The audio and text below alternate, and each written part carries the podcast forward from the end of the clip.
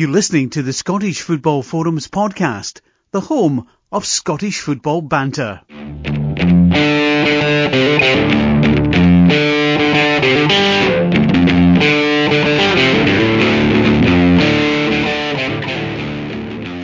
Hello and welcome to the latest edition of the Scottish Football Forums podcast. I'm John and I've got another guest special from the world of women's football.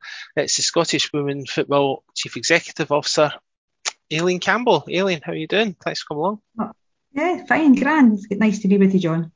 Yeah, thanks for coming along. As I say, you've um, recently been appointed um, Chief Executive and you've swapped Holyrood for Hampden um, in your role. So um, just tell us, uh, how did the role come about and um, was it an easy decision to make? So um, I indicated that I didn't want to seek re-election um, early on in 2020. I guess at that point in time, all MSPs are thinking ahead to the elections, and um, it's a big commitment. You know, if you're lucky enough to be elected, it's another five years. So I had, yeah, come to the very difficult decision that I didn't want to to, to seek re-election. But uh, unlike some of my colleagues who had um, who were retiring more from from from politics because of their their age. Um, I I knew that I had to look for new opportunities, and um, and so this job came up, and I applied for it, and I'm really privileged and lucky to to now be in post. It's a a wonderful opportunity to progress women's football in Scotland and to to support the the league uh, leagues that we administer and to support the clubs that are part of those leagues. So um, it's a really exciting opportunity coming at a, a coming at a really important time for football. Yeah, it's. Um, I mean, you've you've taken the job. I could. I mean, there's a lot of um, growth happening um, within the women's game. Obviously, the Scotland national team appointed a new manager, and um, you know are, are, playing their games at Hampden now. SWPL kicks off this weekend. We did a preview um, a couple of weeks ago. Um, it's a really exciting time for you to have taken up the post. But just describe, you know, what exactly Scottish women's football body does as an organisation. Um, Scottish Women's Football administers nearly just shy of 70 leagues, really, and um, of all ages. Yeah, and just nearly nearly 70. So I mean that gives you a kind of sense of the breadth and reach of what Scottish women's football does. So all ages and stages, all levels of the game, um, and it, that's quite a big task in itself.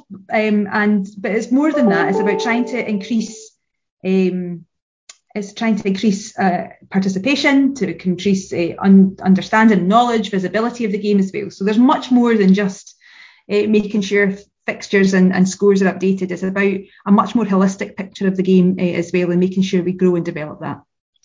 Yeah, definitely. I mean, uh, obviously, it's, it's about developing the women's game, and I, I, I, would imagine there would be a lot of um, you know liaisons with even some of the schools to try and get women to, uh, sorry, girls to participate because obviously years gone by it was like boys you go outside and play football, women, um, girls you stay inside and play netball, which is um, a pretty false perception. But nowadays, um, it's good to see, especially with um, the impact of the Women's World Cup, that there's more girls um, taking up football. Yeah, absolutely, and that visibility of the the game at these big international events is absolutely critical. It shows on the stream, on the on the TVs, that broadcasting right into people's homes.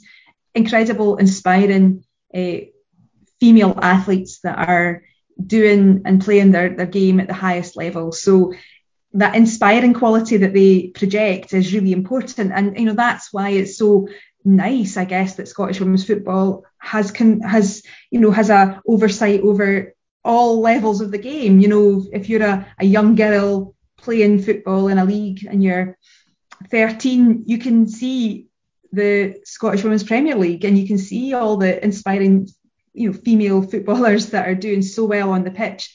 And that that that that inspiring quality is so so important and it's that story that I think we need to tell more of uh, to inspire more people to take up the sport.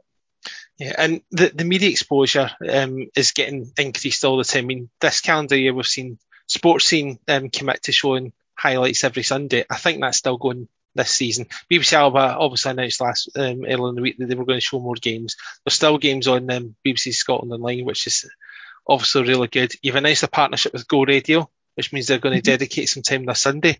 It's and then obviously you've got podcasts like ourselves who are taking uh, more of an interest, and it's just incredible what it's been. Even from even from 2017, because 2017 was the time, first time Scottish women's team qualified for a major tournament. A lot of people forget that and just focus on the World Cup, which is the biggest thing. But in the last three years, it's just gone absolutely crazy, which is great. Yeah, the trajectory is going up, um, and that's good. And that momentum behind us is is really excellent, and a lot gives us a lot to build from. I would um, also say that um, that, that it's also important to recognise that the growth comes at the point where we're in the midst of a pandemic. So some of the the growth, I I should caveat that there are some challenges in amongst that too. You know, the, the, the impact of COVID over the last year on some of our clubs, on some of our on, on players, can never be underestimated. So we need to make sure that there is a, a, sustainability behind that growth as well, and and to make sure that the leagues are flourishing, exciting uh, leagues uh, as well. Yeah, you definitely won. and there is obviously still some challenges because obviously, um, unfortunately for Far- Farmington had to pull out because um, you know of shortage of players, and then the replacements Partick Thistle um, had COVID issues this week, which was forced a postponement. Um, just talk about some of the challenges that um, the women's game faced because whilst it is on the trajectory and it's great to see, there must be some challenges as well for you to overcome. Yeah, yeah, absolutely. And I don't want to kind of dwell on this because I, I, I have used it as an illustrative kind of example of of some of the kind of fragilities of the game. Is that my first day in post was the the, the news of Forfar Farmington came through, and they are a long established family run community club. Um, I've been there long and weary in the women's game and um, produced many fine players and unfortunately they've not been able to continue uh, and have withdrawn from the league. And and that signals to me that we need to be careful in how we support clubs. It signals to me that we need to be mindful of player well-being and the impact of the last 18 months on our players. And we need to progress in a way that recognises that, celebrates the the the support that clubs that are aligned to a, men's club are now providing. That that's great. That that's really good. But it produces possibly a bit of an imbalance in, in the leagues as well and that we need to be mindful of. And and so that's not to to say in any way that, that the, the club should be and shouldn't be investing. They absolutely should. We should be supporting all we can our women's teams. But we just need to be open-eyed into what that means for, for, for clubs that don't have that resource or need extra support to help them uh, to help them grow as well. Yeah, definitely. I mean, it, as you mentioned, it's great to see, you know, Celtic, Rangers, Aberdeen, Hibs, etc., all invest in their women's team and, um, you know, aim to move towards more of a professional level in that regard. Um, but you know, the women-only clubs like Forfar Farmington and Glasgow City, I think Glasgow City, because their success, are obviously in a better position.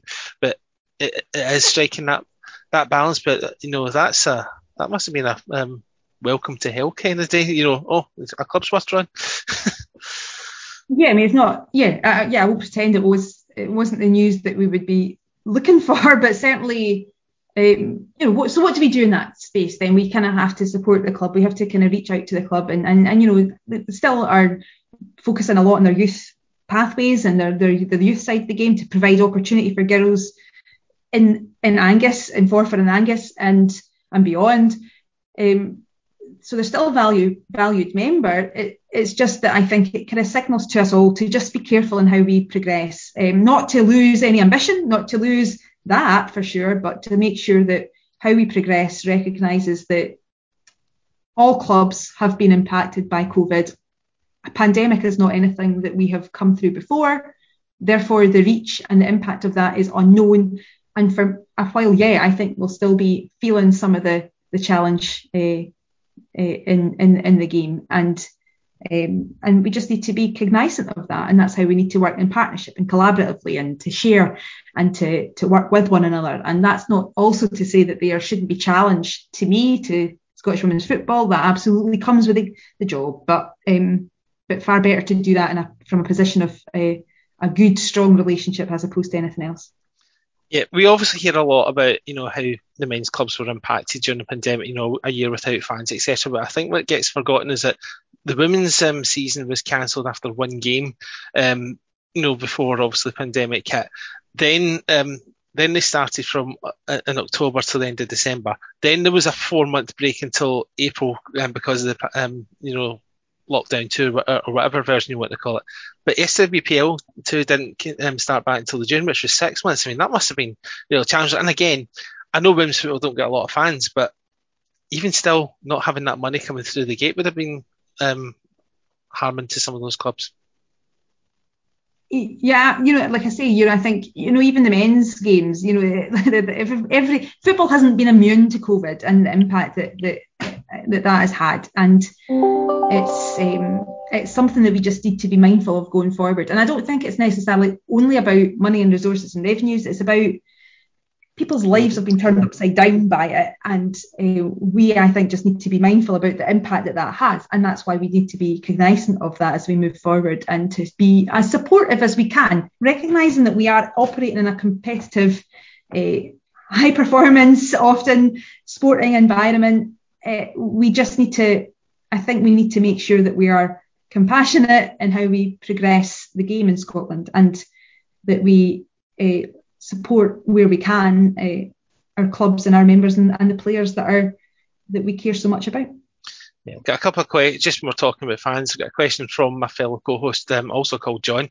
Um, he asks, um, what can be done to make it easier for fans to attend games? Lots of games are played in 3G type setups, which means it's difficult for fans to attend. What was, Although, what was that?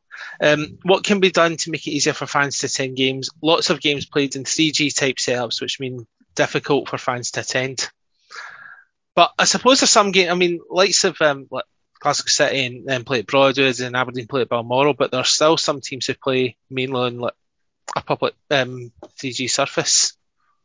Yeah, well, I think that's one of the that's one of the challenges, isn't it? It's about making sure. So, what what do you do when you are a if you're a football fan and you support your club? It's often because that's where you're from, that's where you're rooted, your community is part, you're part of the community, and I think that that is that is a challenge for some of the, the women's teams who who often have to try and explore and find where they're going to play, and that doesn't give them that stability. That's not for all clubs, but that's for some, and some are very lucky that they've got a much more permanent home, um, and they're not competing for amongst other clubs. So, um, so then that impacts on your your reach into the community, impacts on the fan day experience, and all those things. So, I think you know again when we're talking about growing the game sustainably and moving forward, it's not just about the solely the clubs, the 90 minutes and the players on the pitch. It's the whole caboodle because also, you know, if you want to attract fans, you want to make that fun and you want to uh, attract new audiences. You also want it to be seen and in, the very best light and that, you know, broadcast images um, that, that, that, that you want to attract new folk. And if you can broadcast really positive images uh, into people's homes, then that'll pique their interest, I hope, and um, enable more people to get interested in back women's football. Yeah, well, David Smith, who actually worked at Forfar Farmington for a bit um, in the media game, he asked him what what what can we do more to promote the women's game? Um, still um, behind the men's game in terms of publicity, and whilst I have seen an obvious growth, there is still a lot, um, from my point of view, that could be done, including from podcasts like myself, but ourselves, should I say?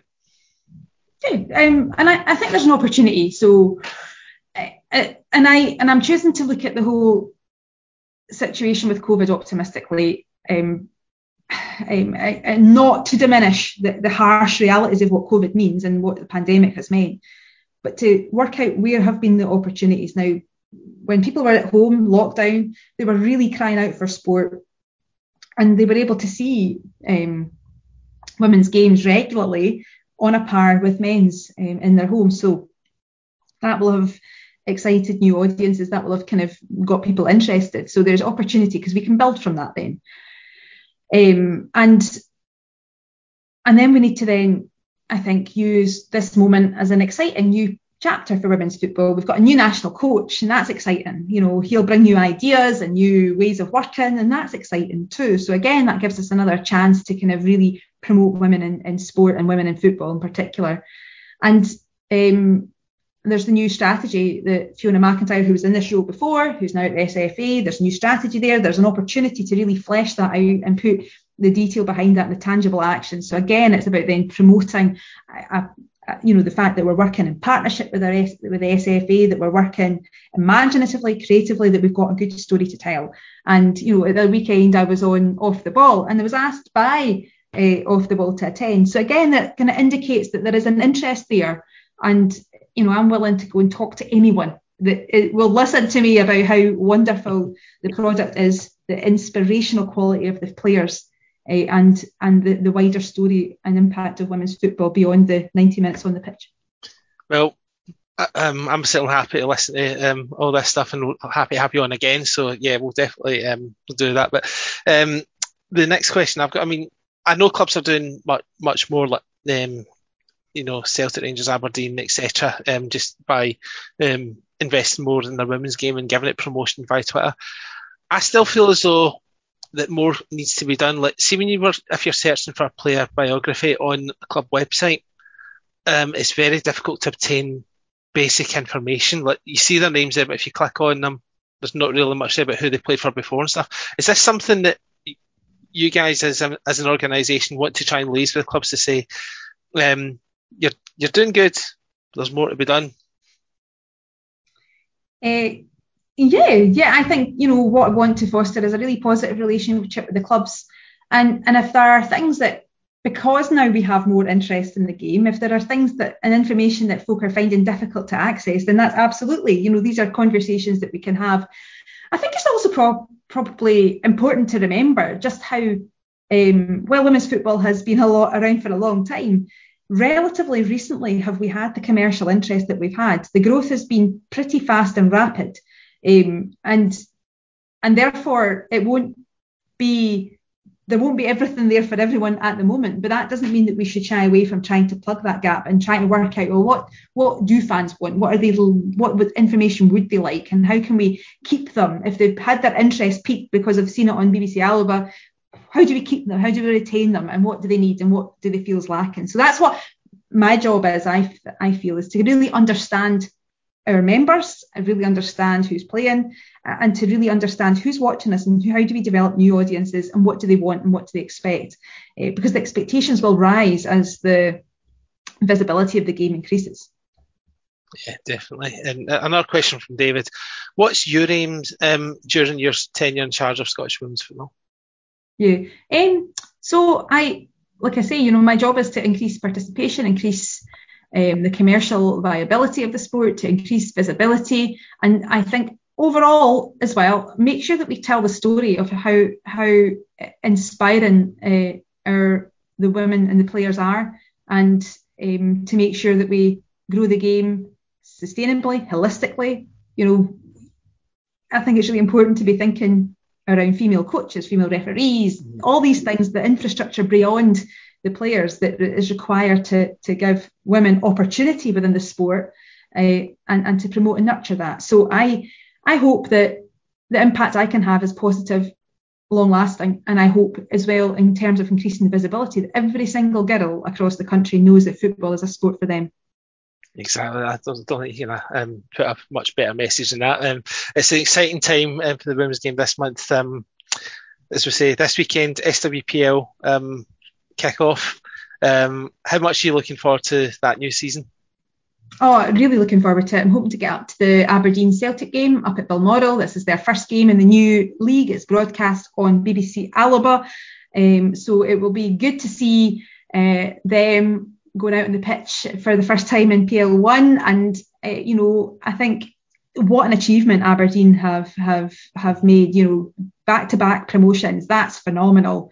Uh, and they'll be tested with a really strengthened Celtic side as well. So um, it'll be a good game, a good advert for women's football, and I'm looking forward to it. And you know, there's lots of other ties that are happening uh, on on the on the day that are equally exciting as well. So um, it'll be good to kick off the game really positively, and uh, and hoping for a really exciting league ahead it's got the potential of being a really exciting league because obviously Rangers have strengthened and Celtic are strengthened and you've still got Glasgow City setting that bar and a decent result for them away from home last night against the oh, the, my goodness. What a goal not by Claire oh, not just a great result, but a phenomenal uh, of a goal. Um, it was unbelievable. Yeah, what a beauty.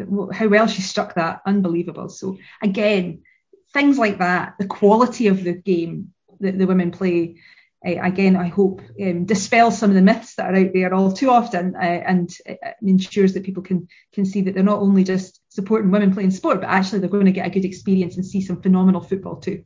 Exactly, and the national team are playing this month as well. Use this to wrap this up as well. So the national team kick off the World Cup campaign. New manager Pedro Martínez Losa, who comes with a very good CV, um, playing at Hampden, which is great from the women's um, point of view as well. Hopeful that we can get a good crowd and hopefully can get six points to get off to a good start. Oh, absolutely. I think um, I'm going to that game. I've got um, because I'm a Scotland sports member. I took advantage of free tickets, so I'm oh, excellent! I'm glad. I think you know if we can get a good a good crowd behind the girls, then it'll be absolutely brilliant to, to see. I guess saddened a wee bit the, the news of Kim Little, but um, oh, but I mean, yeah. what a phenomenal career she's had too. So yeah, I think there's there has to be we have to be optimistic and we have to be positive and we have to get behind the manager and the team uh, and and hope that the the girls can can produce the goods uh, and give us something to boogie about again. so um, I'm hoping I'm hoping that I don't just have my my uh, I can boogie t-shirt for just the one tournament, and I hope I can get it out and dust it down for the girls. Uh, yeah. Yeah, I'm sure. Um, hopefully they can all boogie in um, boogie down under in Australia and uh, New Zealand in a couple of years' time. But no, thanks very much. For, yeah, you're better dancers than men. Well, listen, Aileen, thank you very much for your time. We'll need to do this again, and uh, all the best for the season. Oh, thank you, and what a pleasure it has been to, to speak to you, and thank you for your support. And I think you're right. You know, people like you and others that have got a really interest in the game, taking the time out to help us promote it is really appreciated. So to all the volunteers that are at the backbone of women's sport. Yeah, so anytime, anytime, Aileen. Thank you very much. Right, thank you.